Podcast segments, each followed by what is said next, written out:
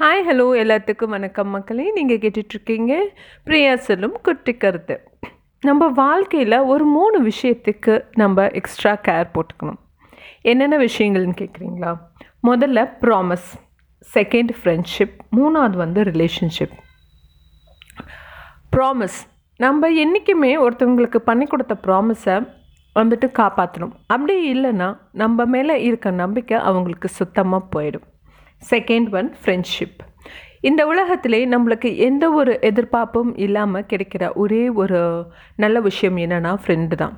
அந்த ஃப்ரெண்ட்ஷிப்பை நம்ம பத்திரமா பார்த்துக்கணும். யார்கிட்டையும் எந்த நேரத்துலையும் நம்ம ஃப்ரெண்ட்ஸை விட்டுக்க கொடு விட்டு கொடுக்கக்கூடாது அண்ட் நம்ம ஃப்ரெண்ட்ஸை வந்துட்டு எந்த ஒரு சூழ்நிலை அவங்க ரொம்ப டவுனாக இருந்தால் நம்ம அவங்கள தட்டி கொடுத்து மேலே தூக்கி விடணும்.